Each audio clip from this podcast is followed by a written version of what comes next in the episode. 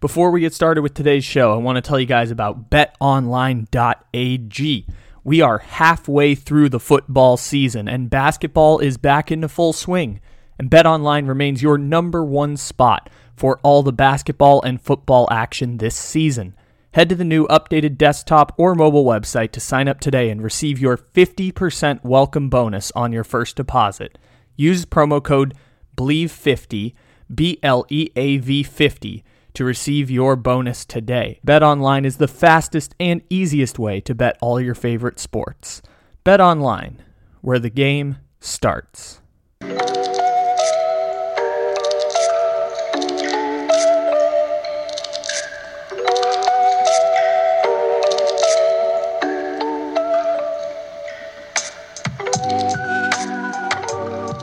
Good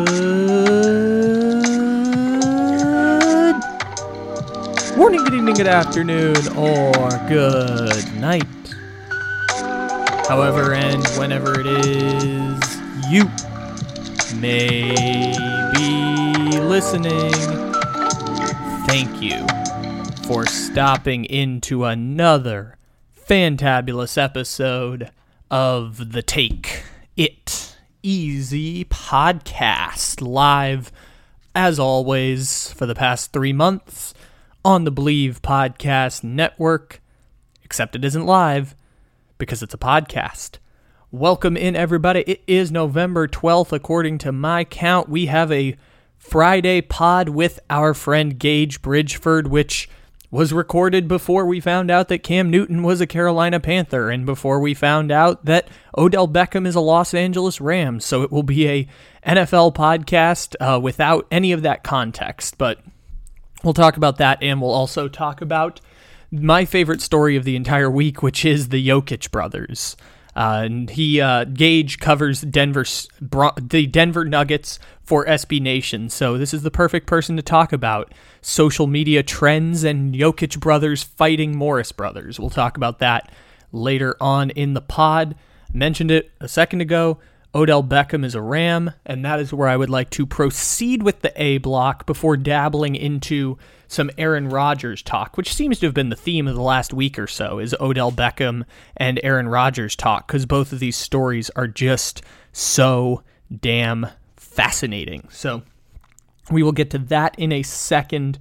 Um, well, I guess Aaron Rodgers will lead into it. You'll see how I perfectly segue this podcast. But OBJ joined the Rams to the surprise of a lot of people, I think. I think people had kind of put him down for the Packers or the Ravens or the Seahawks or the Chiefs.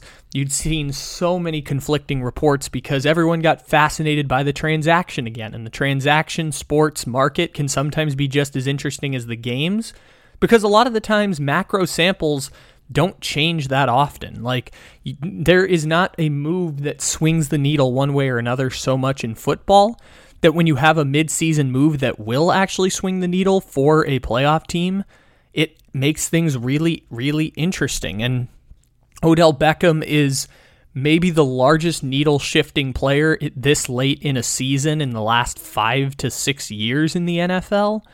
It's usually under weird circumstances that these players are available. I think the last time there was a shift of this magnitude was the Kareem Hunt cut. But other than that, you don't see these types of moves happen very often, especially for a player that doesn't have any problems. Like Odell Beckham does not have any baggage associated with it that would make corporate America shudder a little bit, especially these billion dollar corporations. It's not like he's riled in scandal, he's riled in the type of scandal that doesn't actually matter. And so this could be a big swing for the Los Angeles Rams. And I know people want to talk about how, well, if he was upset with targets, why did he choose to go to the Rams? And the answer to that question is because the Rams offense throws the ball a lot more. And Odell Beckham is not basically going to Los Angeles to become DeSean Jackson. The Rams are going to totally change the way that they run offense because now they can dominate time of possession even more than they already do, build on the strength of the team, which is the offense and Sean McVay wants to hold the ball as long as he can, and using Odell Beckham in drag routes and slant routes and screen passes are going to be a huge, huge way to do it because Odell Beckham is more talented than Robert Woods and Cooper Kupp, and that's saying a lot because Cooper Kupp leads the NFL in receiving yards right now. So the fact that they're going to use Odell Beckham in the short field instead of trying to make him DeSean Jackson is going to be a huge, huge beneficiary to Matthew Stafford, who doesn't have to throw the ball all over the field like Jared Goff might have had to, or like Lamar Jackson did against the Miami Dolphins. Like, you can just pick apart defenses very systematically, the same way Tom Brady always does it, makes us marvel at his ability to just go seven yards, six yards, six yards, and just kill you ever so softly. That's the way the Rams want to run their offense. That's exactly how they're going to do it. If you want more of this type of Odell Beckham talk, you can check out the video we did with the Slump Buster. The link is in the description to today's episode. What I wanted to talk about also was the macro level idea, which is these NFL stars really like going to Los Angeles. And we have this conversation a lot in basketball, for better or for worse, but we have the conversation in basketball a lot about big market versus small market and how stars want to go play in New York and Los Angeles and Miami and the Bay Area and all of that. And the reason that we have that conversation, the reason why it actually matters is because Los Angeles is a really freaking cool place to live. New York is a really freaking cool place to live. Miami is a really damn cool place to live and play basketball. It's way better than living in the middle of nowhere, Wisconsin, which was the other team that was connected to Odell Beckham Jr. And yet, he chose the Rams over the Packers. And the Packers are the classic small market, big market conundrum here, which is there is really only one reason that you would want to go join the Packers. And it is for number 12. And I told you we'd connect this all the way to the Packers, but we'll come back to that in a second. What I also found interesting is the fact that everyone wants to join Los Angeles, but nobody wants to join the Chargers. And this is a little brother, big brother syndrome situation. The Chargers prove themselves. I'm sure people will go join the Chargers in the same way, but the Rams are cool. The Rams are fun. The Rams are Sean McVay swaggering through his house and being the young image of changing guard of coaches in the NFL and you have Odell Beckham and Jalen Ramsey who talk their shit, and Aaron Donald who just looks like a sculpted magical figure out of some sort of fairy tale, like a Greek god of some sort. And then you throw Von Miller into the mix where he actively chooses to go to Los Angeles, a star leaving the only place he's ever known and actively chooses to go to the Rams. And by the way, a team that's willing to throw caution into the wind. Oh, the Rams are so cool. And that might just be the appeal is that Los Angeles is an awesome place to live. California is an awesome place to live. I know some people who might be in other places may think to the contrary. Let me just tell you, as someone who's lived in California their entire life in two different cities in California, California is an awesome place to live. It is so freaking great.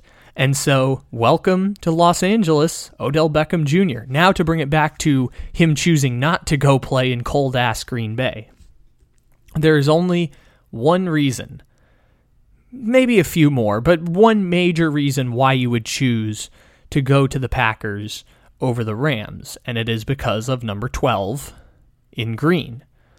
Aaron Rodgers is that reason. And does that one reason supersede all of the desires of Los Angeles and playing with that team and that coach in that offense? Does having that quarterback and that chance to win supersede all of that? Because the Packers might not be better than the Rams with or without Odell Beckham Jr. We really don't know at this point. We know both of those teams are elite teams, but if you get to the playoffs, it's kind of a coin flip game, which is why Odell Beckham could swing things the way that Antonio Brown swung the playoffs last year because he had two touchdowns in the Super Bowl. Maybe it doesn't swing the result of a game, but it does change our math at least a little bit or force us to reconsider. So both the Rams and the Packers are very good. The Packers undisputedly have the better quarterback, and that's just because Aaron Rodgers is still, even at 39, the greatest quarterback to ever pick up a football who has had a career revitalization in his late 30s. And so This made me realize something along with the Odell Beckham situation and the Packers offering a minimum, which may or may not have just been a token offer, and reports that the Chiefs were the front runners for Aaron Rodgers and or for Odell Beckham, and then it was Rams or Packers, then it was Rams, and then it was wait to confirm, and then it was actually the Rams, and Sean McVay had a terrible poker face during his broadcast during his interview today, which by the way, let's play that sound real quick because it was creepy. The Sean McVay failed poker face because he he goes he's smiling through this all. He has a really creepy laugh and then he kind of just walks away at the end with a throwaway comment. Just terrible poker face by Sean McVay. Here's the sound of that. Les is always doing work behind the scenes. Like I said, I'm focused on the Niners right now, Gary.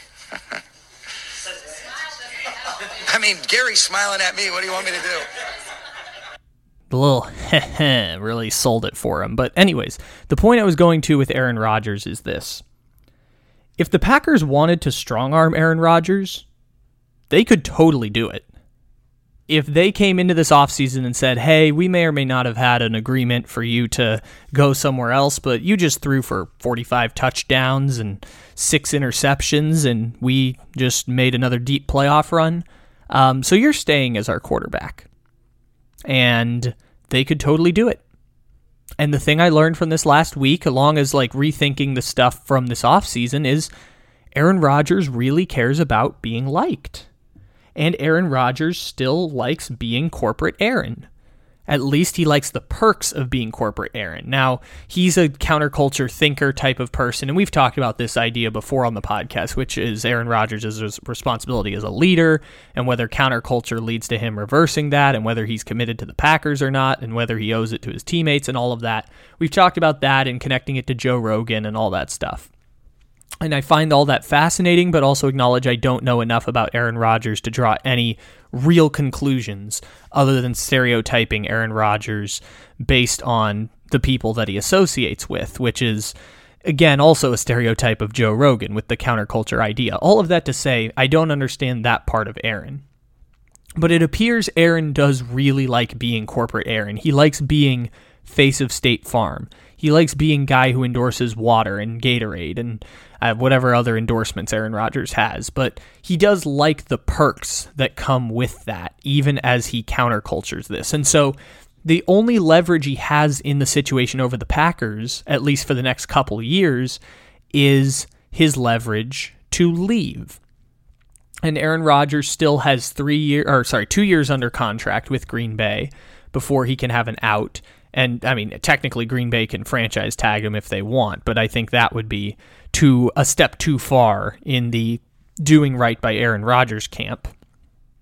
And Green Bay can make this ugly at the end if they so choose. If they think we know this is a short term bad move for not just public relations, but also just Aaron not being happy with us and the organization that he's going to be associated with for his career, but we can do it. And if we're willing to absorb all of that in the short term, we can keep Aaron Rodgers at quarterback. We don't have to trade Aaron Rodgers.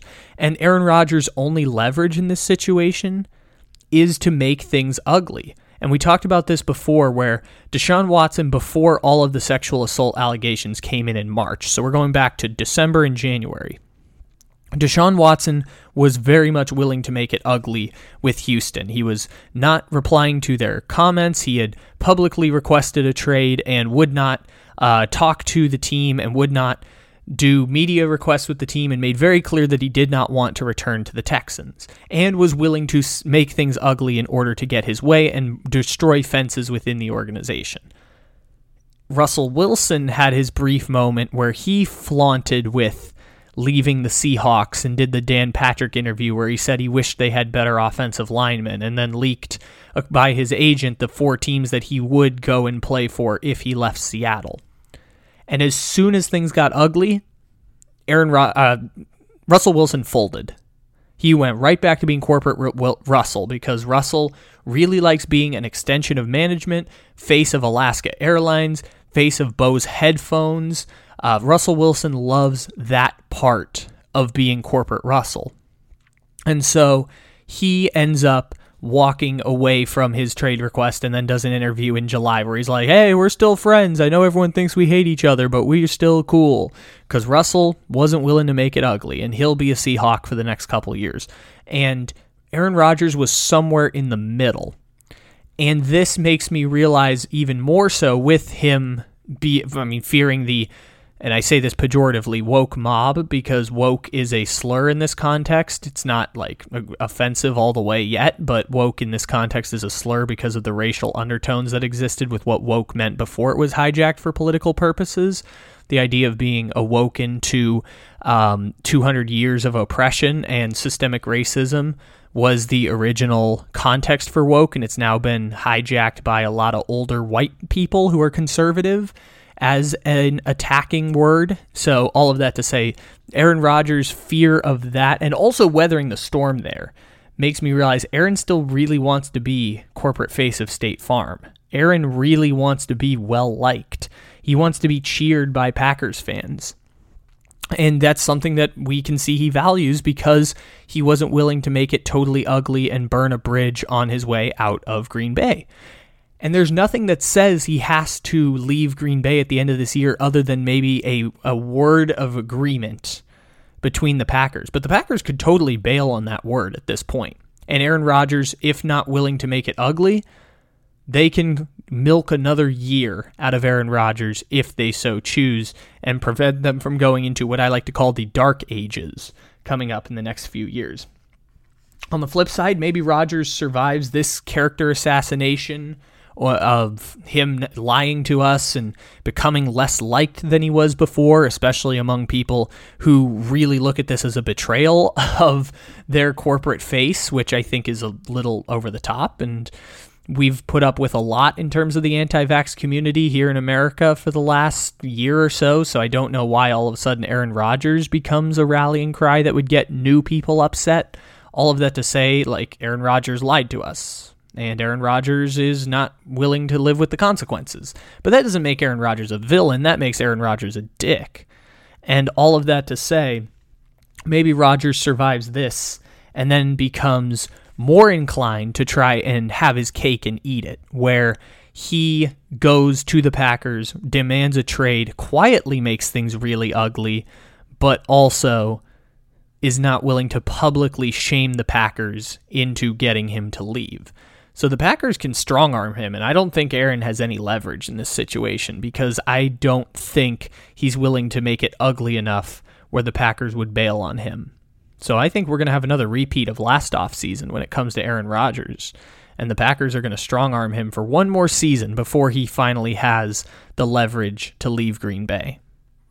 So, with that being said, let us welcome in our good friend Gage Bridgeford to the podcast. Check him out on Twitter with the link in the description to today's episode at G Bridgeford NFL. He also covers the Nuggets. So, the first place we're going to very much start is with this Jokic story that I've been waiting to talk about all week.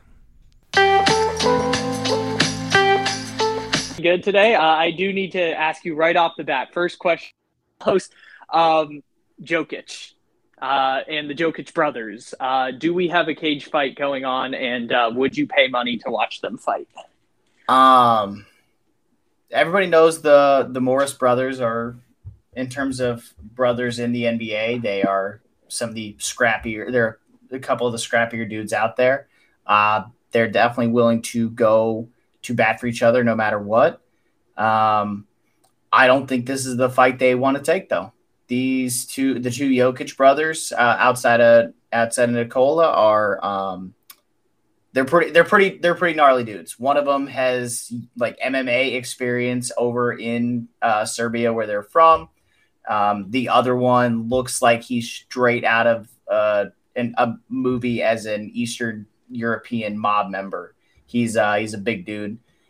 I, I'm not trying to mess with those two dudes that's there's just plain and simple. Like there's there's wanting the smoke in the NBA, and then there's wanting off the court smoke, and these aren't the two dudes I'm trying to mess with. Considering the fact that Jokic is seven foot tall, and they're basically the same size as he is, they're only a little shorter. I'm not I'm not trying to mess with him.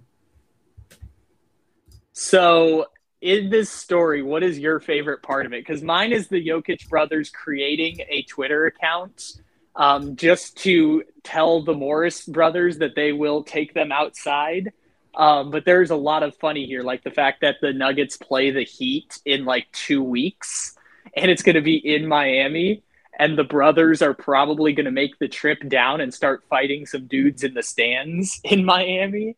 Um, what is your favorite part of it? Because I, I, would like to discuss. We haven't discussed it here on Take It Easy, but I would like to discuss the Jokic brothers' tweets at some point. But I want to see what you think is the funniest thing of all of this.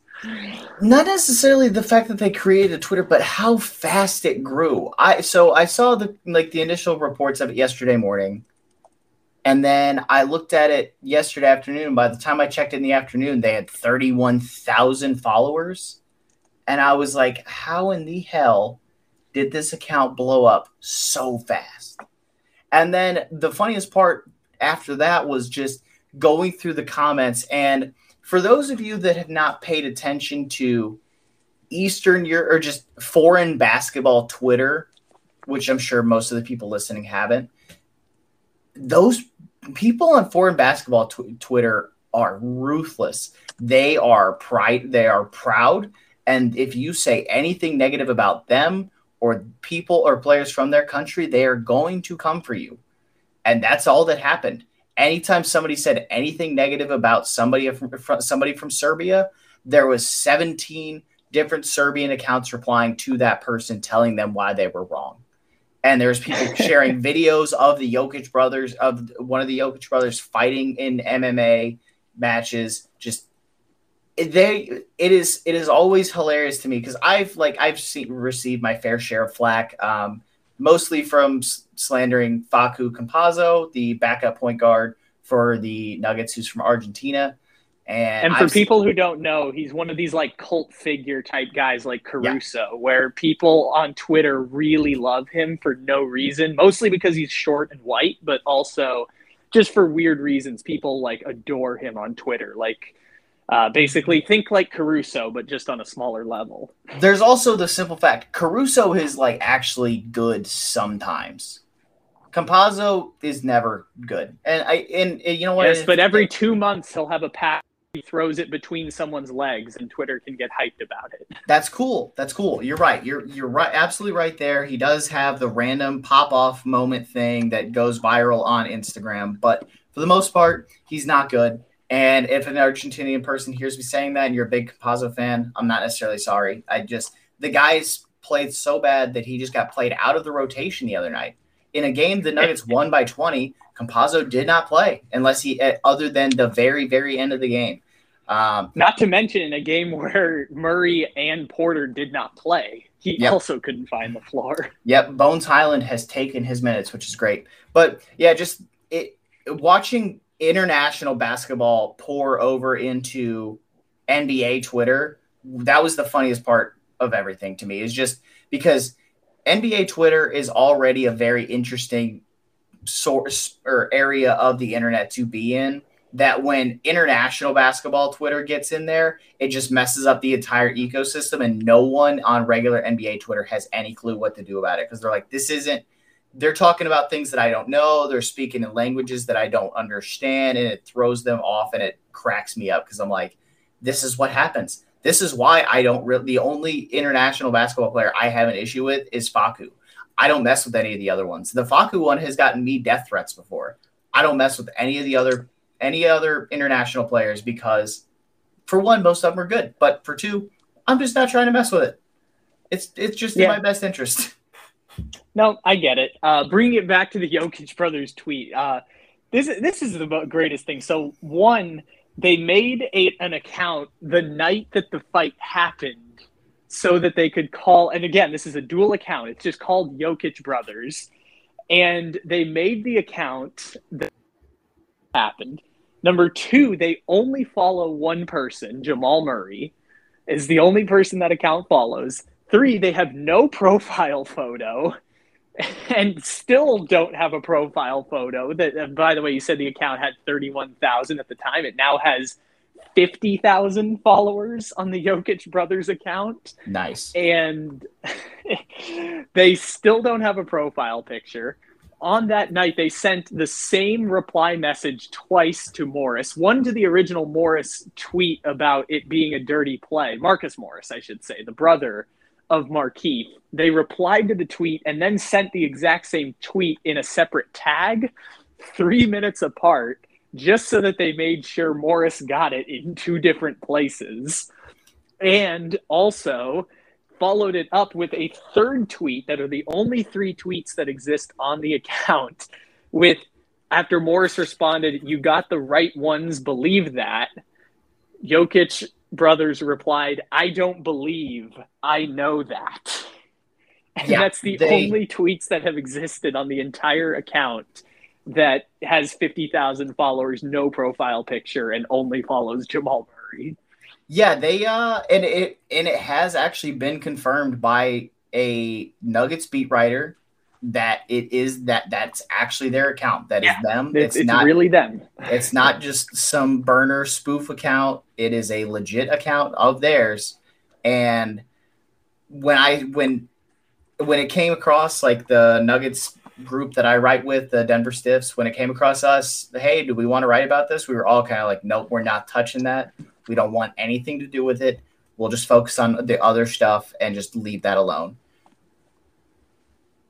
And you have stuck to that, even yeah, as the story yeah, no, gets I've, more and more yep, stupid. Yep, we have not written about it once. I told the uh, I told the other guys, I'm like, hey, if you guys want to write about it, be my guest. I'm not touching it, and no one has written about it because we're we're like we'll focus on the other stuff. We talked about Nikola's suspension, but we're not we were not trying to get involved with the uh, Morris Jokic brother Twitter beef. Just didn't it seemed like it was the best decision as a brand for us to just avoid that one.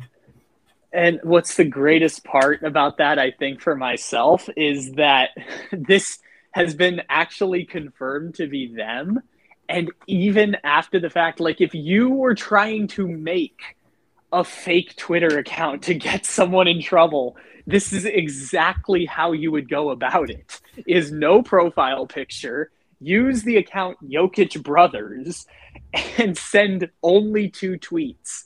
That is exactly, and have no profile picture. If you were creating a fake burner account, like the guy who got Matt Patricia in trouble for sending like fake, uh, fake tweets, but it wasn't actually Matt Patricia's burner account, like if you were trying to make a fake version of it, this is exactly how you would go about it. I'm still not convinced that that wasn't Matt Patricia's burner. Like I know someone copped to it. Someone I know someone did. It. I'm not convinced.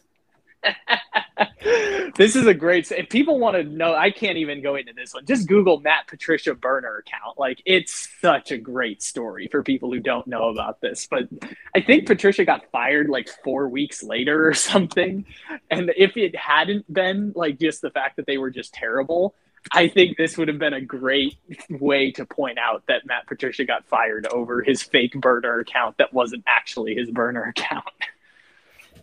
It was it was the most bizarre sequence it, of events there. Just like I remember when the the rumors first started kicking up that it was the Matt Patricia burner, and then just the rumors continued circulating, and I was and I was like, this is this is the most bizarre story. An NFL coach being called out for having a burner account just and and everyone just like pretty much believes it because it's not because he's not going super blatant about it but at the same time he's pretty blatant.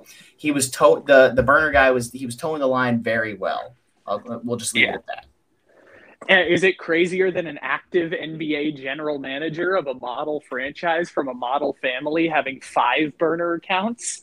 Is it crazier than that possibly being a real thing? That couldn't possibly happen, right? No, no, that one that one's definitely crazier, but the the Matt Patricia one is definitely up there. Yeah, I think Antonio Brown had one of these too, where someone made a fake Antonio Brown burner account and like twenty thousand people followed it because they all thought it was Antonio Brown's burner. But uh, again, I think someone copped to doing the fake one. This happens every now and then, and uh, it's like a it's like a wall of uh, fame or something of that sort. It's like the Jokic brothers now get to kind of climb that mountain of like burner accounts that got everyone fooled, even though I know this one's a real account. Yeah, and it's it's all it makes no sense to me why people do it because it's not like you make money off of it. I understand like sometimes people make like meme accounts that make they can make money that way, but just making a, a burner account me like a meme burner account that I'm like, you're not gonna make any money off of that. What are you what are you doing? Are you just bored? And, and you know what? If you're just bored and that and you're entertained by that, you know what? You're not really hurt. As long as you're not hurting anybody, go for it, I guess. I mean, have fun, man. Yeah, you do your own thing. You can get one article written in the Huffington Post about you. Why not? hey, to each their own. Whatever, whatever works for you. If that's what works for you is getting an article written about you when you are just a random person on the internet, go for it. Doesn't hurt. Yeah, why not? Why not? I mean, I remember the remember the guy who had the Captain Andrew Luck account. Like, I feel like that's one of those where like it turns out, but at least that's it's the same idea of a burner account, except that one was like more, I guess, concrete than like someone just saying dumb shit on the internet.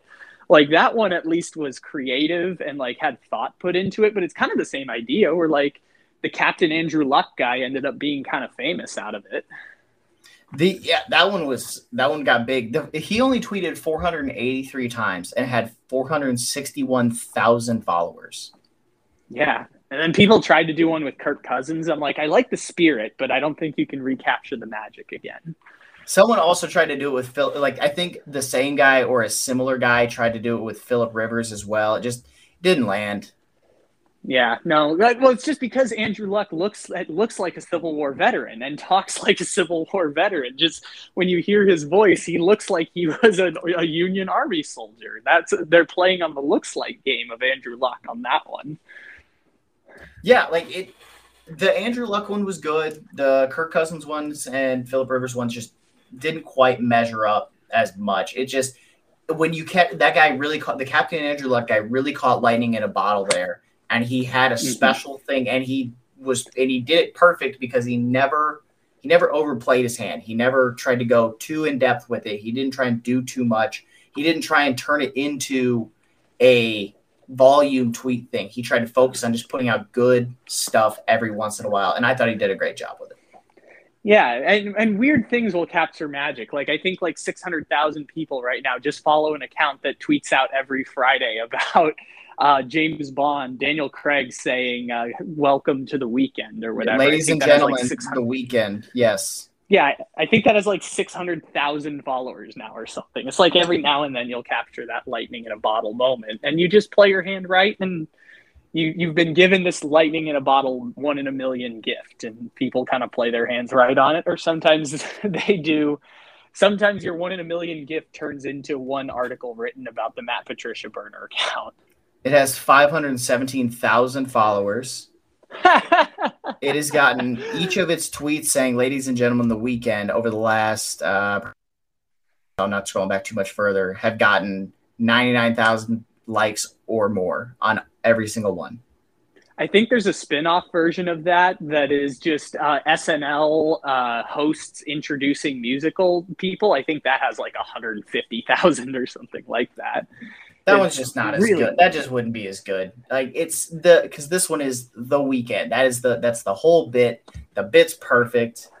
It just it it lands every and every time I see people liking it on like Friday morning, I'm like, what the what is your weekend? Why is your weekend started at 9 a.m.? what is this? Yeah, who knows? Like yeah, I'm I still have work for another six hours, and then you guys are liking the weekend. I'm like, no, it's not the weekend yet. It is still Friday. You're still working stop making me feel bad for being at work today. Technically, it's Veterans Day on Thursday, so you know there may be people popping straight into the tequila at like nine thirty in the morning tomorrow. Who knows? That's a maybe that's how point. weekend starts. It's a very true point. Uh, all right. Do you want to talk Aaron Rodgers? Do you want to talk Jordan Love and your beloved Packers? Sure. What do you, I mean, what do you, what do you want to know? I mean, Aaron Rodgers is a an enigma to put it nicely. Uh, he's a guy that really marches to, to the beat of his own drum, does his own thing whenever he feels like it, for better or worse. And over the last week and a half or so, it's been a mixed bag. To to put it nicely, it's been a mixed bag. He's done his own thing, and he's been kind of called on some things, and he's made some good points, some bad points, and at the end of the day, it's a good thing he's a football player and not doing anything else. So we've talked about this idea before, but I think one thing we didn't touch on a bunch is you've you've covered the Packers organization in the past. I don't know if you still do this year, but I know when we first were introduced to you, you covered the Packers, and so. Do, what do you think of the Packers' role in all of this? Because clearly they were trying to conceal the fact that Aaron was not vaccinated, or at least willing to like entertain the notion. So, do you think they? I mean, they got like what a three hundred thousand dollar fine or something. But do you think they hold any weight in complicity of this situation and should you know does that speak poorly upon them or does it speak to the fact that they're like trying to cater to a person who might be as valuable as the franchise itself i mean in in fairness because i got asked about this at work today they the only rule they let him break publicly was the mask no mask at a press conference and obviously he did that repeatedly. But that is the only one because, as he said on the on the Pat McAfee show, I believe he said it on Friday, and then I believe he said it on. Then I think he said it on like this Tuesday that just happened. His team knew, all the all the players knew, the, the NFL knew he was treated like an unvaccinated player. He was tested out in his car and had to wait in his car before he could come in the facility. He was tested every day, had to eat by himself, had all the restrictions of a unvaxxed player. So it wasn't a it wasn't so much that they were keeping it a secret so much as the no one thought to dig further. Like and he said on his when he went on Pat McAfee on Friday last week, he said they had this people had this story months ago. They just never ran with it. So he knew yeah. he knew people knew it just didn't come out. And then as soon as he tests positive, that's when everybody came out and had something to say. And like, I don't agree with the whole like immunized, like trying to be coy with how he worded it. And in and he he openly said, "Well, if somebody had asked me, then I would have asked." Well, at the end of the day, he he made his decision. He got COVID. He dealt with. He made his bed. He lied in it. He and he never claimed he never claimed to be a medical expert. He never claimed to be a role model for people to follow. He just did his own thing. I don't necessarily agree with the way he handled it, but I mean he he did it. It's over with and done with. I mean, Green Bay, yeah, Green Bay took a fine. Guess what? Every NFL franchise is worth a bit is worth hundreds of millions of dollars at this point. So three hundred thousand dollars isn't really gonna hurt them too much. It'll go to some charity fund or whatever I don't know what the NFL does with all this fine money. All I know is they like players get fined, and I know, have no idea what the money what what the money goes to. It and goes I, to some sort of organization. I think they change it up every week, but they they do give fine money to different organizations. I think. Can you imagine? Can you imagine being the the the organization this week that that Green Bay got fined three hundred k, whereas you're the, the you're the group last week that got like the twelve thousand dollar fine for an excessive celebration. You're like, we couldn't have been next week What's going on oh, here? I like. I went further with this joke a while ago where I'm like, I know this isn't how it worked, but imagine if you're the organization who got it the week that Dan Snyder got his $10 million fine. That there you go. That's another one. Just like, hey, hey, we got to make sure we get fined whenever Dan Snyder's got some news dropping about him. Why? Just trust me. I think good things are going to happen if we do it. Yeah, I, I know that's not how it actually worked, but I like to believe that's how it worked. That some charity for kids with cancer ended up getting a $10 million bump from Dan Snyder in one week, which is, again, it's funnier to believe that way than the fact that they like distribute the money evenly to important causes. Is all of a sudden the NFL drops fine money onto the lap of someone else, and everyone's looking around like, oh, come on, man. It's like when um, at the NBA All Star game when they do like, uh, they do like different prize monies. I think they did HBCUs last year, and it's like the team that loses, the losing team's like obligated to match the total of the winning team. Where it's like it's weird when you talk about how much money to give to what charity and how it seems like something might be more or less compelling yeah. for that reason. Yeah, anytime like amounts of money get involved in like teams winning and losing, it just seems weird. I'm like, just they, they don't you just keep that stuff out of there. Like we don't need to we don't need to talk about like how much you're publicly giving to a charity because then it seems like you're giving more to one or like you care more and stuff. It's just don't do that stuff. Come on, just like let's just focus on the spirit of the game, make it fun. Every charity that you're donating to gets the same amount. Call it a day.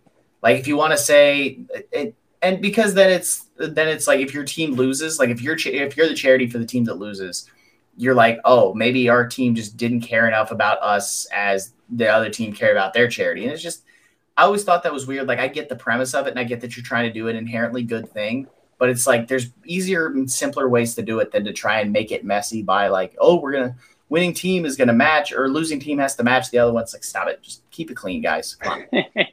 yeah. Wouldn't that be an idealized world where you don't have to worry about prioritizing favorites, especially when it comes to charity?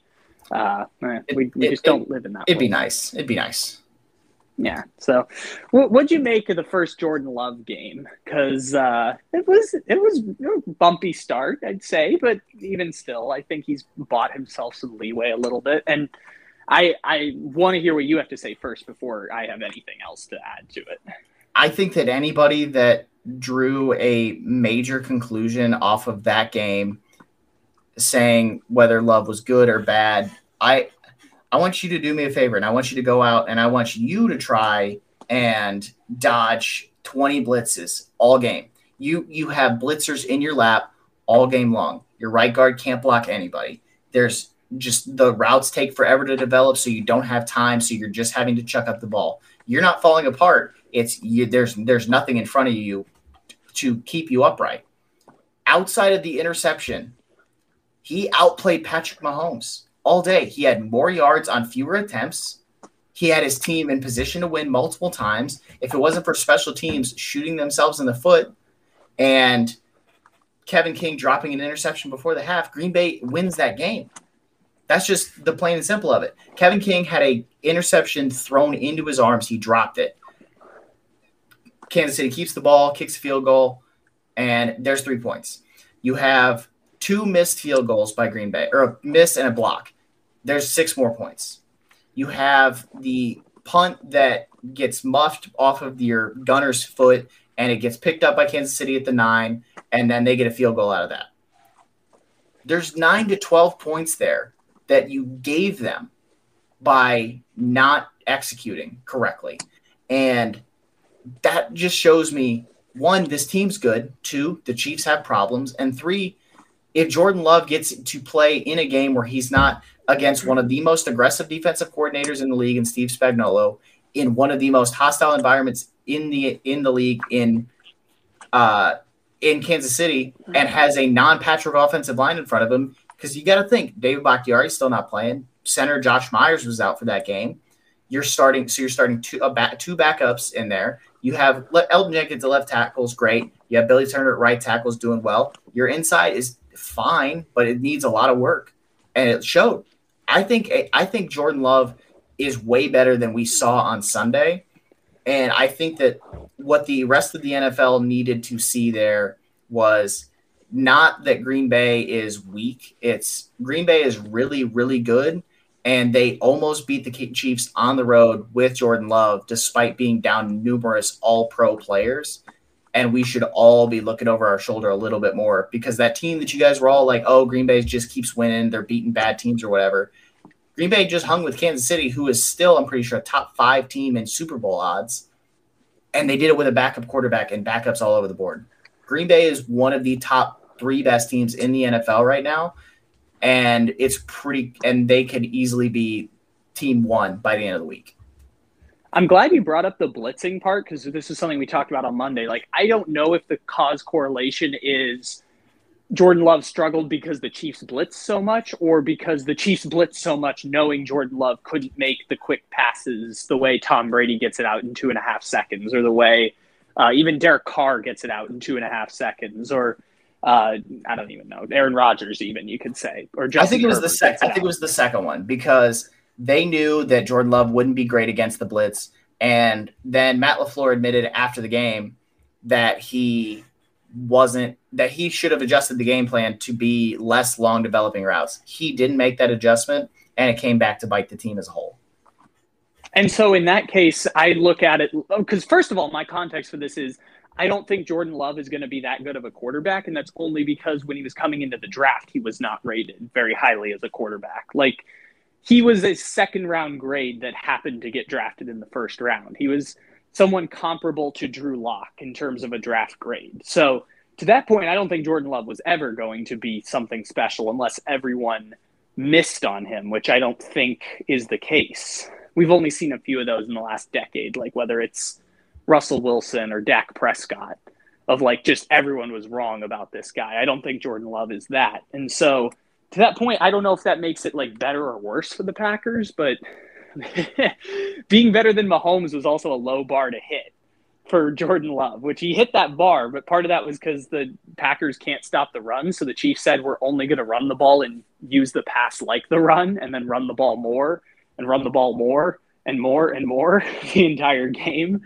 So that was at least something you can build off of, but it didn't make me feel like great for either side. For the Chiefs, it made me like lose confidence in them, but also the Packers have one of the the Packers are like the anti-Bucks defense where they have one of the best secondaries and worst rush defenses. So that was kind of the Chiefs just saying, well, if they're bad at running at stopping the run, we're just going to run the ball the entire game. And every time Mahomes tried to throw it over the middle of the field, it was incomplete. You know, Green Bay's run defense hasn't been that bad this year. Like it hasn't been the best. It's yeah, it's definitely not the Bucks, but the group hasn't been that bad. I'm uh, I don't have their DVOA numbers up in front of me, but they've been fi- they've been fine. They've definitely been better than they were a year ago. Which that's the that's yeah. probably that's the main thing is because last year was eh, the last couple of years your run defense was just so bad yeah, 2019 it was atrocious. 2019 yeah. was so bad for the Packers. Like, right now, their rush DVOA is 22nd, which isn't great. That's still better than it was, like you said, two years ago.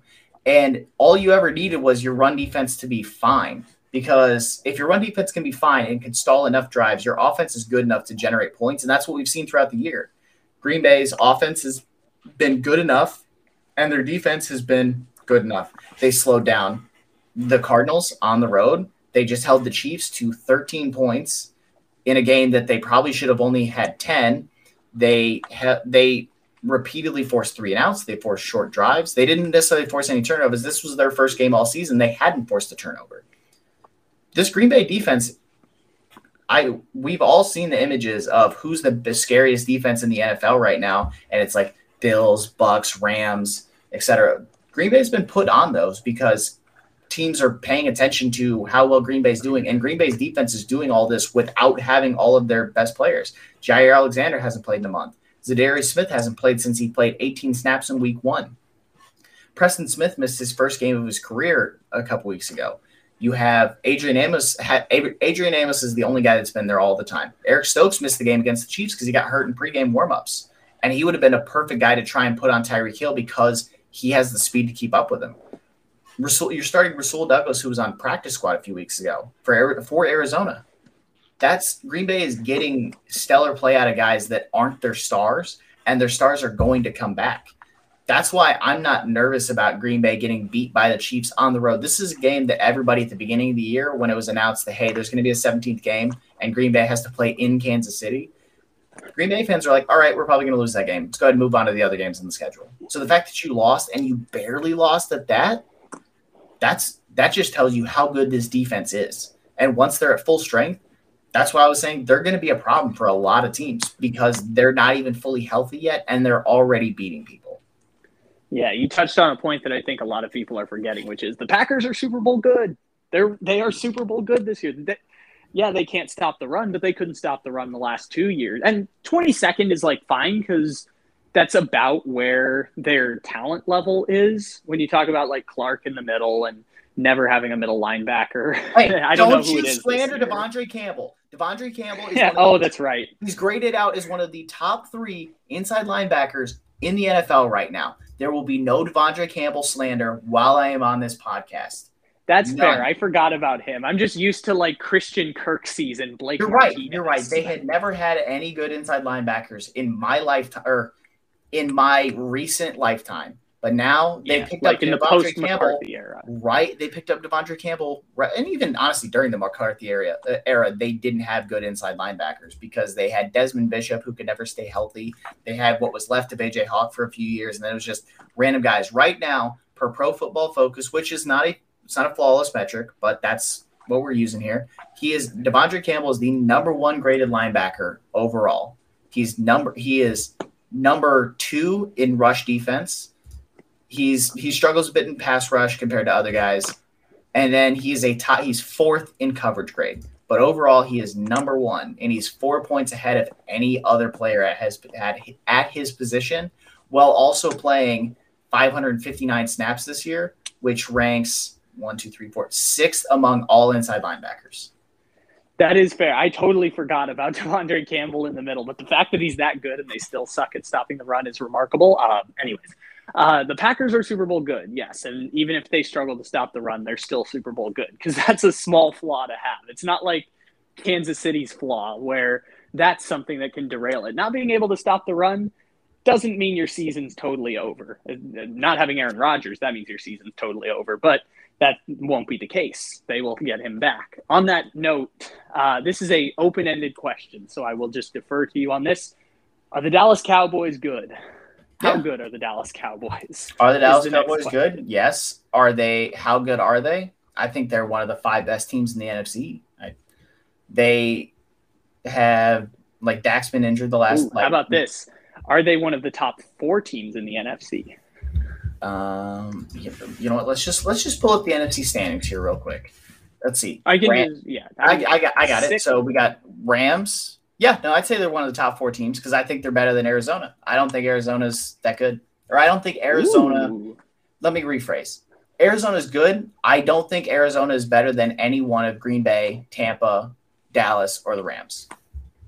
I would agree with you on two of the four, and then you can kind of like you can kind of pick and choose between the Rams and Cardinals. They're pretty close at this point, but I, Tampa I and Green so. Bay. The, Ram, the Rams just added Von Miller. Their offense is explosive as all get out. Their defense is getting their defense is getting better.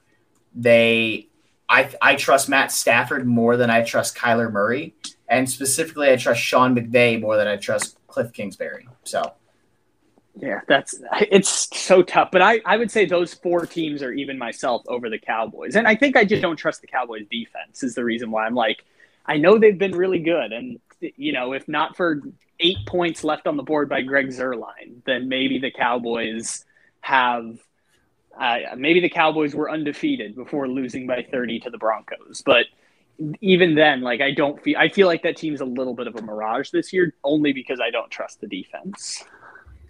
I mean, that's reasonable. They like they were generating turnovers and sacks at an, at a just a rate that couldn't be replicated. But you look at it, they lost to the Bucks by two.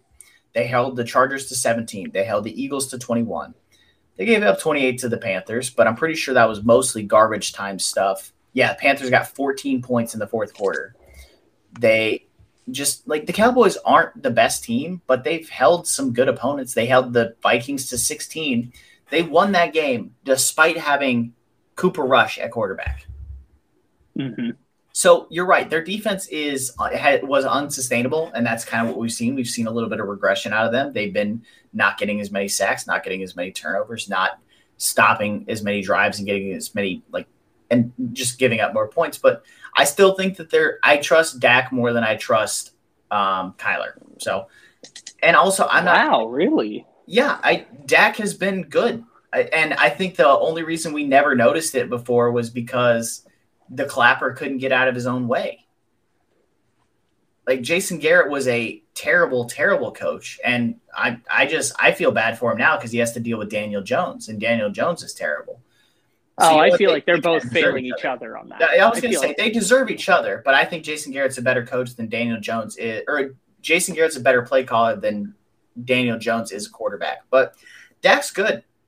Dak has all sorts of weapons. The offensive line in front of him is outstanding. The only reason he's not on pace to throw for 6,000 yards this year is because the defense has been good enough, and Zeke and Tony Pollard behind him have been one of the better run running back duos in the NFL this season. I think Dak's good. I trust him more than I trust Kyler because I've seen Dak be good longer. I've seen Dak be an NFL elite quarterback. I've seen Dak be an MVP. Dak was on an MVP pace last year before he got hurt. Yeah, across like six years, there have been times where Dak's been MVP level good. I was just surprised by the like you trust him like more than Kyler Murray because coming into this year, I felt like those two were the same skill set. Like they're both tier two quarterbacks. They do very different things, but they're both good enough where if you put a good enough team around them, they can make strategically great plays more often than most quarterbacks. So like I think of that tier two group being like Josh Allen and Russell Wilson and Kyler Murray and Dak Prescott.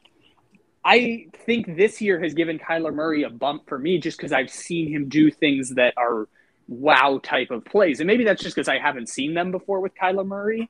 And, you know, he's just young enough to that point, And maybe that's part of it too. But I felt like Kyler Murray gave me so much confidence when the, what was the game where, uh, the buff well there's like three down the line. You can go to the buffalo game last year. You can go to the first game of the year against the titans and jaguars all that stuff down the line. Like kyler murray this year i look at him and i'm like that guy has a higher ceiling than Dak Prescott, and even if he doesn't reach it now, I think it there's a chance it could happen. And I guess that gives me confidence there because Dak feels more like a finished product. And I know Dak Prescott's still really good. I think that's why the Cowboys are going to win the division easily this year. And also maybe if if they get a bad luck of the draw, have to play the uh, the Arizona Cardinals in the playoffs in the first round, which would be really fun if you had a five four matchup between those two. So that Bills game that they won last year, do you know what happened in the seven games that came after that one? I know two of them he didn't play, and one of them he played with a shoulder injury, but I don't really well, know. So he results. was playing with a shoulder injury the, basically the entire second half of the year. That's when the Cardinals really fell off. That's when they lost to the. That's when they lost to the Dolphins, and they started to slip a little bit. But anyway, so they beat the Bills 32 to 30 on the miracle Hail Mary. Great. And then they lost to the Seahawks 21 28. And then they lost to the Patriots 17 to 20 in a game that the Cardinals, if I remember correctly, were favored by like six and a half or seven. Uh, then they lost to the Rams by 10. Then they beat the Giants. Great. And then you beat the Eagles. Cool. In the Jalen Hurts game. And then you get beat by the 49ers. And then you get beat by the Cardinal or by, beat by the Rams again. I don't I don't think that Kyler's bad at all. Like I don't it's not that I think that Kyler's bad. It's I think that I think that Dak's just better. I think that Dak and it's not and most people would be like, "Oh, it's cuz you because of the prototypical quarterback because that's what Dak is. Dak is the prototypical quarterback that everybody wants. He's the he's taller, he's got more size to him. He's just the he's more in the pocket. He can still move, but he's still a pro he's still an in the pocket style guy. That's not Kyler. And I and there's a reason that Kyler is special. He can make plays that not everybody can make. His ability to move outside of the pocket and run with the ball. He is one of the fastest quarterbacks in the NFL, and when he's on the field, he is a game breaker. I heard a story a, a few weeks ago now that when he was like eight years old, his dad would only give him like three touches a game in Pee Wee football because he would just run around everybody and it wouldn't be fair. And other parents and kids would get mad because he was just so much better than everybody else. And he was eight years old and he's still faster than everybody else that he's playing against. But I just trust Dak more. If it comes down to it and I have a 1v1 heads up showdown game between Dallas and Arizona and it's on a neutral site, I'm taking Dallas. I just, I like, I just like the Dallas team more um, I like their offensive weapons more. I like Dak's ability to get his team in the right situations more as well. His ability to read a defense is better than Kyler's right now. That's not a knock on Kyler. That's just Dak is one of the best at reading the line, reading the defense at the line of scrimmage. There's just there's only a couple of guys that are doing it at, at his level. It's him, Rodgers, Brady. That that's a that's the list right there of the top three guys when it comes to reading the defense at the line of scrimmage. He just knows how to pull all the right strings yeah, they lost against Denver last week, but I think that that was more yeah, no, one of those. just a weird result. It was just, was just weird. A day happens, and yeah, Dak and this Dallas team are just one of the most explosive offenses, and they're just waiting to put it all together. And I think that that is coming sooner rather than later.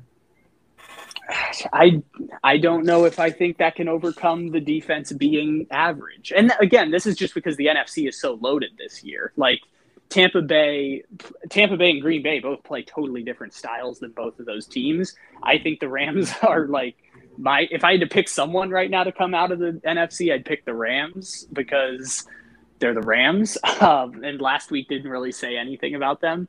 I guess I just think Dallas is going to be like that middle of the the pack team. I guess like they're going to be the four seed or the three seed and have to you know just by virtue of they have to play an extra game against Arizona or against the Rams, it's going to make their life that much harder. Maybe I mean that's where I have them. I have them fourth, I, like in the NFC. I have obviously Green. I have Green Bay, Tampa, and LA as the top three. And then I think, yeah, I think that's have where I'm just getting out ahead of it a bit. I think I'm just getting out ahead and being like, well, if they're going to be a four seed and they play Arizona in the playoffs, I mean, they could lose in the wild card round. So maybe that's me just getting out ahead of it before Dallas starts to lose more games, which they will. They can Um, even play the Rams in the first round. Arizona Yeah. leads the NFC West right now, and they already hold one. They've already beaten the Rams once this year, so there is a possibility. There is a like a greater than zero chance that the Cardinals are going to win the NFC, and the Cowboys will end up playing the Rams instead of playing a team like Arizona or somebody else. Because with teams like Green Bay and like Tampa holds the tiebreaker over Dallas, so if you assume Tampa's going to win a lot of their games down the stretch, which they will because they have a cookie cutter schedule this year. It makes no sense. They play Buffalo and no one else. They play Buffalo and New Orleans and no one else on the rest of their schedule. See, that's the beauty of not having to play a first place schedule. They got like a whole lot of Bears in their schedule. They got a, I think they got like a Giants game in there somewhere. I was like, how are how is Tampa, the Super Bowl champions, playing the Giants? Well, like- so they so they play the they play the Jets. So they play the A, they play the AFC East. They play the NFC, and then they play the NFC South. No, the NFC West, right? yeah, NFC yeah. West. And then they play, and then they had a couple of one-off games, and and and just no, no, no. They're playing the NFC. No, they yeah, I was gonna say NFC East. NFC East, and the AFC East, and then they play the second place team in the NFC North, which is the Bears. Second place team in the NFC West, which was the Rams, and then they had, but so they get to play the Bills, and then the Pats and Jets and Dolphins, who none of those teams are very good. You get to play Washington, the Giants, and the Eagles, who none of those three teams are very good this year. And you got to play Dallas, great. And then you got to play your division twice, or everybody twice. The Panthers can't get out of their own way, and you haven't even played the Panthers once yet. So now you're going to get to play the PJ Walker Panthers. And you get to play the Saints one more time. You get to play the Falcons one more time. So just this And the Bucs team- Colts. And for some reason the Colts. uh, because that's their 17th game. That's the, the Yeah. one off. I don't, and I don't know. But again, they won the NFL Super that out this Bowl. so they went division by division. So like the AFC West plays the NFC North and South, South, East, East. Um, it's like weird like that. And then they picked like first place from one division plays No, no, no, no, no. I know how they do that. I meant I didn't know how they picked the 17th game. Like I didn't know how Green Bay ended up playing Kansas City. I'm like, what? Why? Why? Is Oh yeah, no, they they picked a divisional matchup from like the year before, I think, uh, or a year into the future or something, and then they set up first first. So like for some reason they picked all the NFC South plays all the AFC South, and first place in the AFC South last year plays first place in the NFC South this year. So the Bucs are playing second place in the AFC South for their 17th game, which happens to be the Colts. Gotcha. So there you go. So I just, I think that, the, yeah, I do agree. Like back to the very original point that got us on this tangent. I think Dallas is a top five team. I think they're top four in like in my mind. I that's that's where I have them as I have the fourth in the NFC, just behind those top three teams that we already talked about because flat out just those those other three teams are better. Those other three teams are better right now. Um, and if you're gonna pick, I'm not gonna like the Rams defense is better than the Cowboys defense.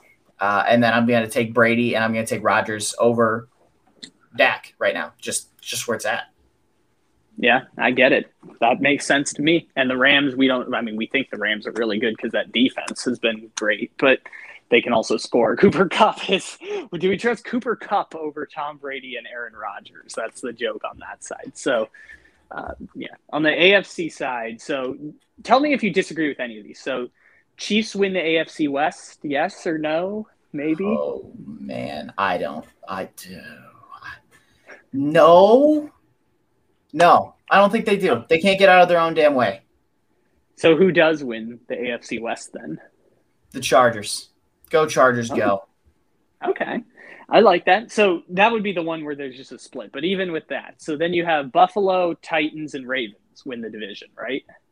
Buffalo, Titans, Ravens. Yeah, yep, I, I agree with all those. Okay. So now pick your three wild card teams because there's a lot of teams there who I don't know what to do with. There's like five teams in the middle there. So pick your three wild card teams from the AFC. Okay, so your three wild card teams in the AFC here. So we got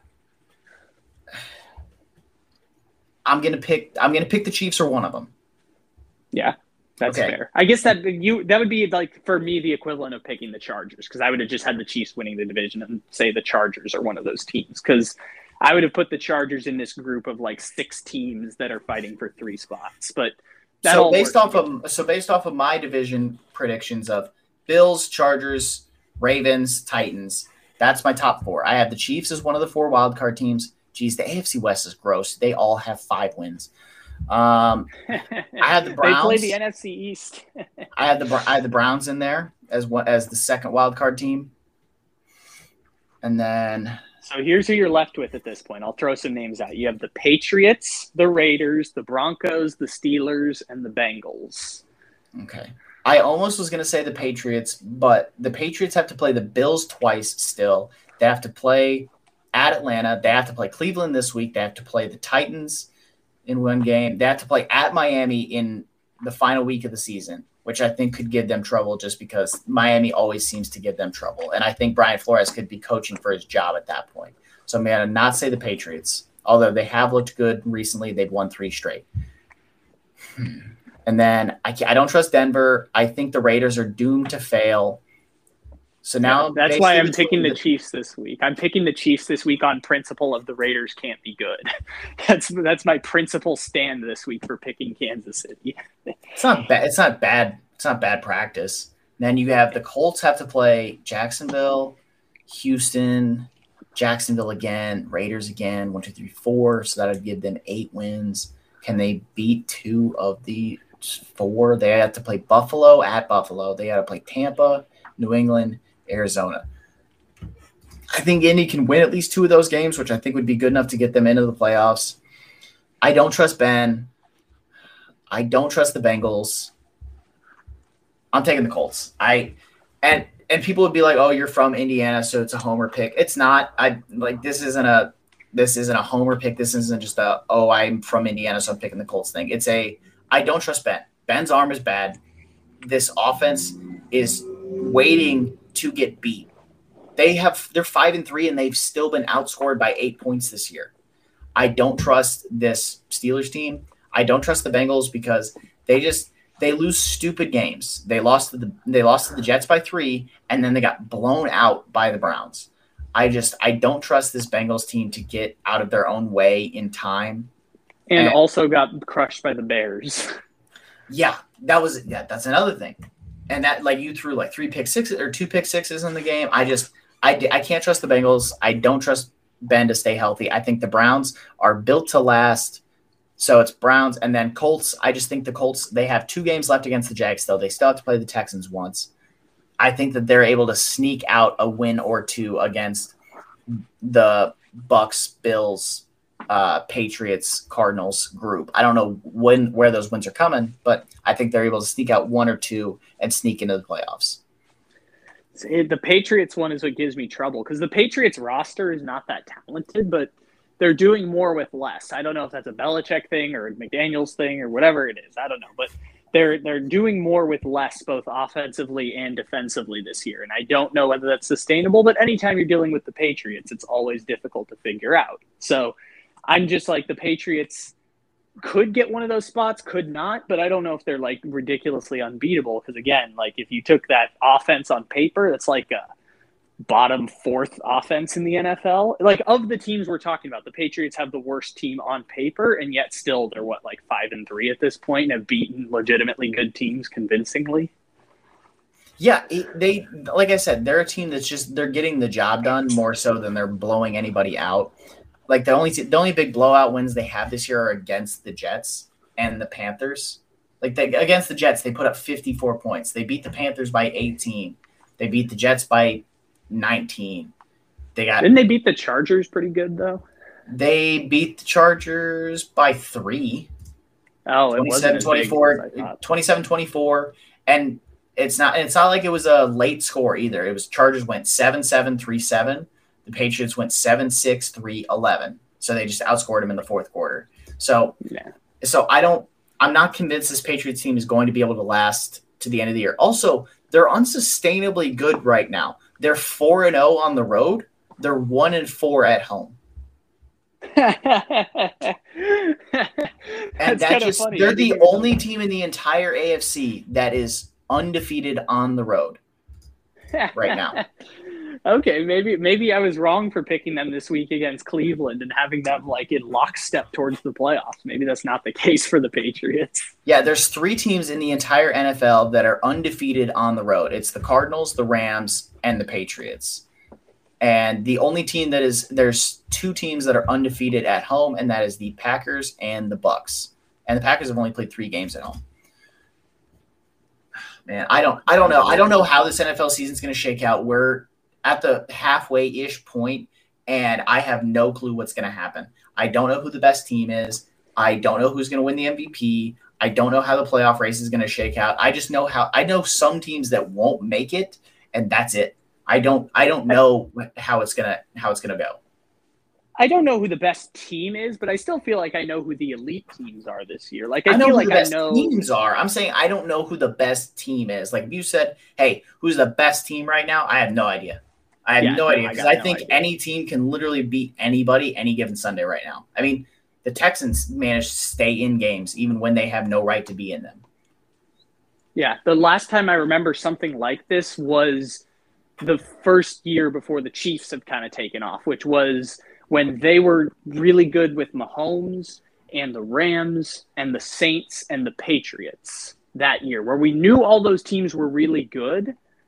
And we had no idea once we got to those games who was going to win what, both in the Super Bowl year and the conference championships, which both went to overtime. Like, that's the last time I felt like we know who's really good, but we don't know who's going to win once they play each other. Like Buffalo and Baltimore feels like a crash course for the AFC championship game.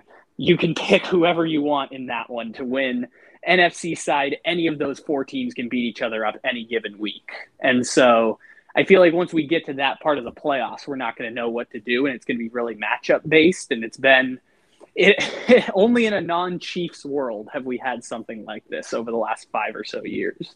Yeah, no, there's no there. But honestly, I mean, this is what the NFL wants. There's been more for I think more fourth quarter comebacks this year at this point than there were like all of last season or at, at this there was like it's like double there what there was at this point a year ago.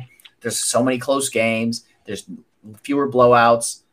There's other than a couple of divisions, every everybody is within a couple games of each other. Like other than the NFC North and the NFC East, eh, the top two teams are all separated by fewer than like they're all either tied, same amount of wins, or they're one game apart.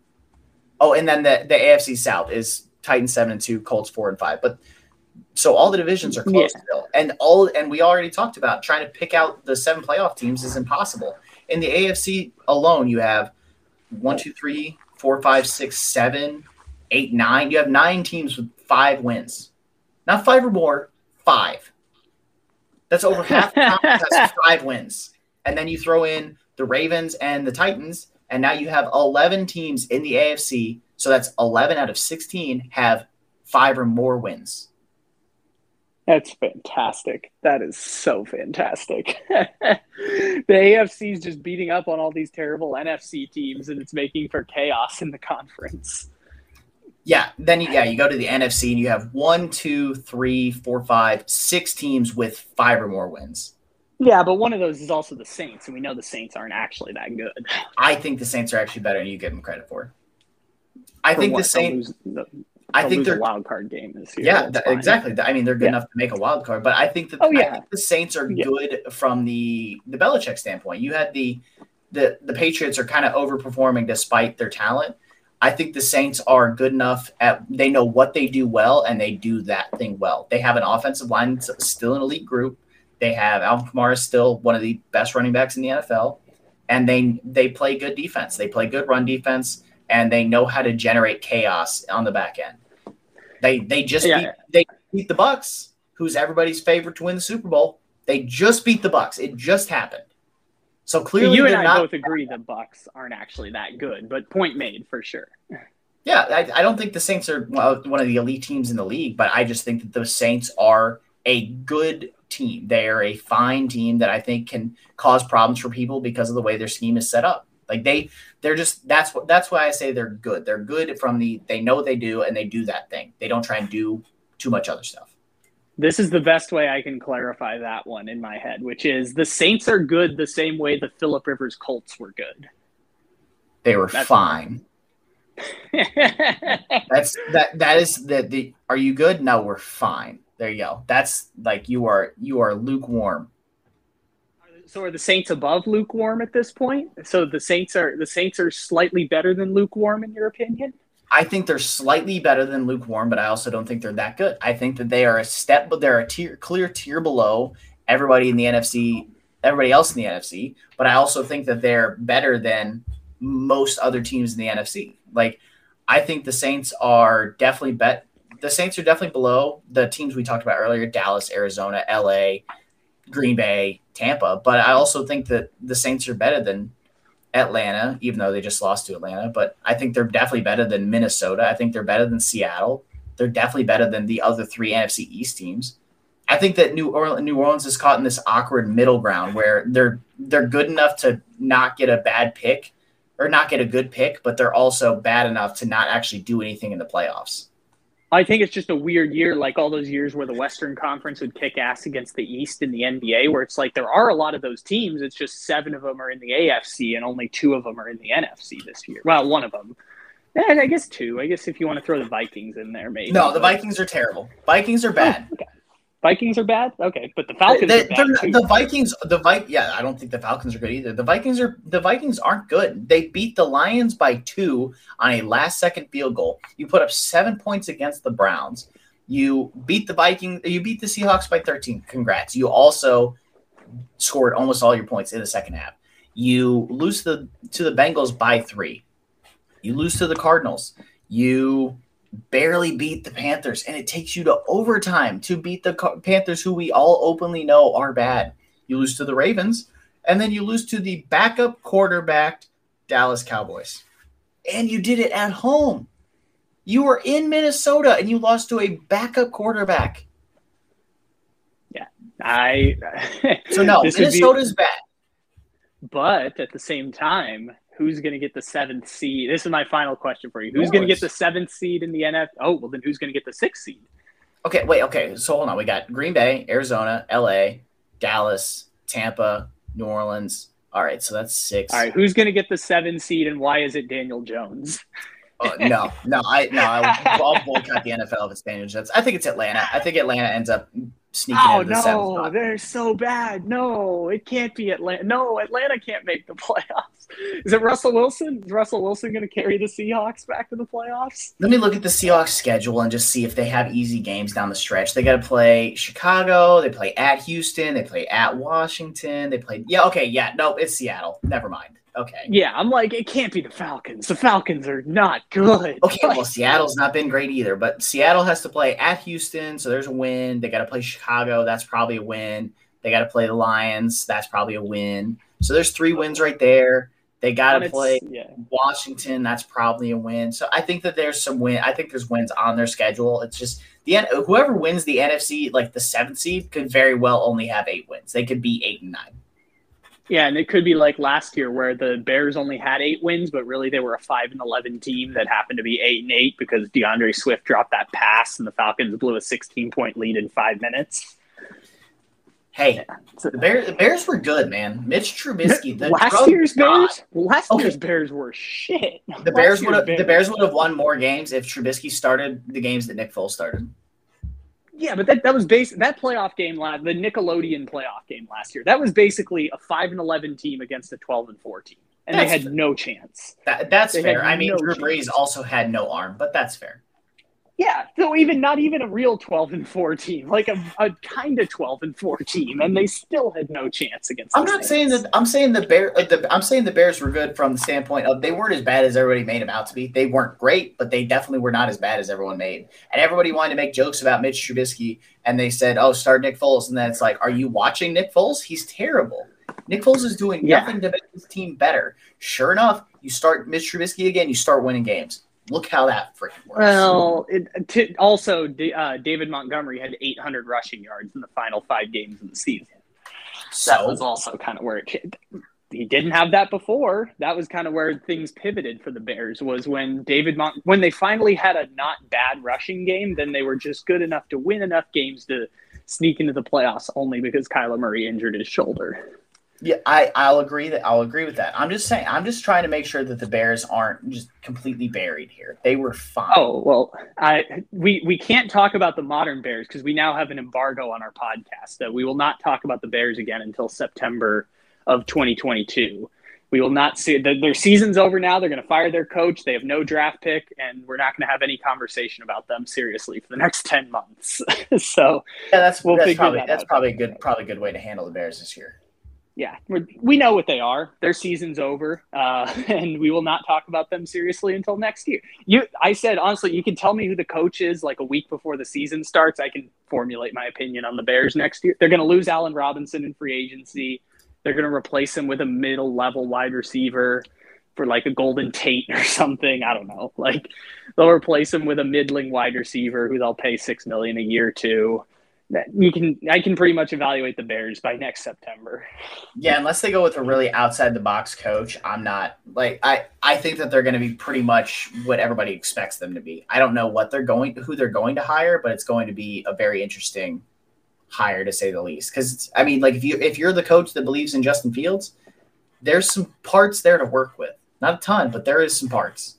Yeah, and you you can tell me who it is week one. I'll I'll I'll be able to do my Bears season preview if you tell me who the coach is in September. I don't need to know it. I don't need to spend months trying to figure out whether this coach is good or not for the Bears or whether Justin Fields will take the next leap and any of that. So yeah, I don't think the Bears were actually that good, but someone's good. to the point of the seven seed. If you want to like simple it down all the way, you're talking about Russell Wilson versus Jimmy Garoppolo versus Matt Ryan's rotting corpse versus PJ Walker versus Daniel Jones versus Jalen Hurts and Nick Sirianni. On that basic level, I think Russell Wilson's just going to win it by default in getting that seventh playoff spot.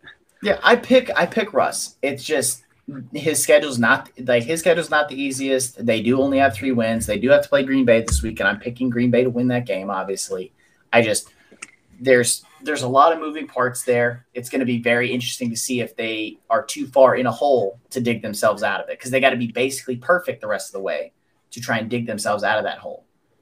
Yeah, it's going to be fun. It's going to be fun. Appreciate the full hour here. Uh, we we kind of got off track towards the back end, but appreciate you coming on here. Thanks for having me on, Kyle. Uh, we'll talk to you again later. Absolutely, and maybe by then Daniel Jones will be in the playoffs. Oh, please, God, no. See, you you right now are the same thing I said about Alex Smith last year because I know Alex Smith was like a fun story and all that, but I said I said last year if you count starters and backups, Alex Smith was the worst quarterback in the NFL last season. And I was going to boycott a playoff game if Alex Smith played. Unfortunately, Heinicke went in for him. Uh, I guess fortunately for watching it. Unfortunately, because he got hurt and that was the end of his career. But fortunately, like Taylor Heinicke played, so I like was willing to watch it a little bit uh, Yeah. only slightly more. But Alex yeah, Smith stuff would have been bad, but no, I don't. I don't have any desire to watch Daniel Jones play playoff football. He's bad. He's been bad. He's never going to be anything other than bad. I want it to happen only so that the Giants like they should have already fumigated the place. I said three weeks ago they should have just fired Gettleman and Judge and just said, I don't know, defensive coordinator, see how you fare as an interim coach. But uh, I just want it to happen so that they give Daniel Jones a four-year contract and re-up Dave Gettleman just so we can keep the content going. They need to be ju- they need to be awful, but just good enough every now and then to sneak in and keep their jobs so that Wellington Mara can keep making terrible decisions for a mediocre franchise. For that reason, that's okay. That I that I'd be okay with. Just for that.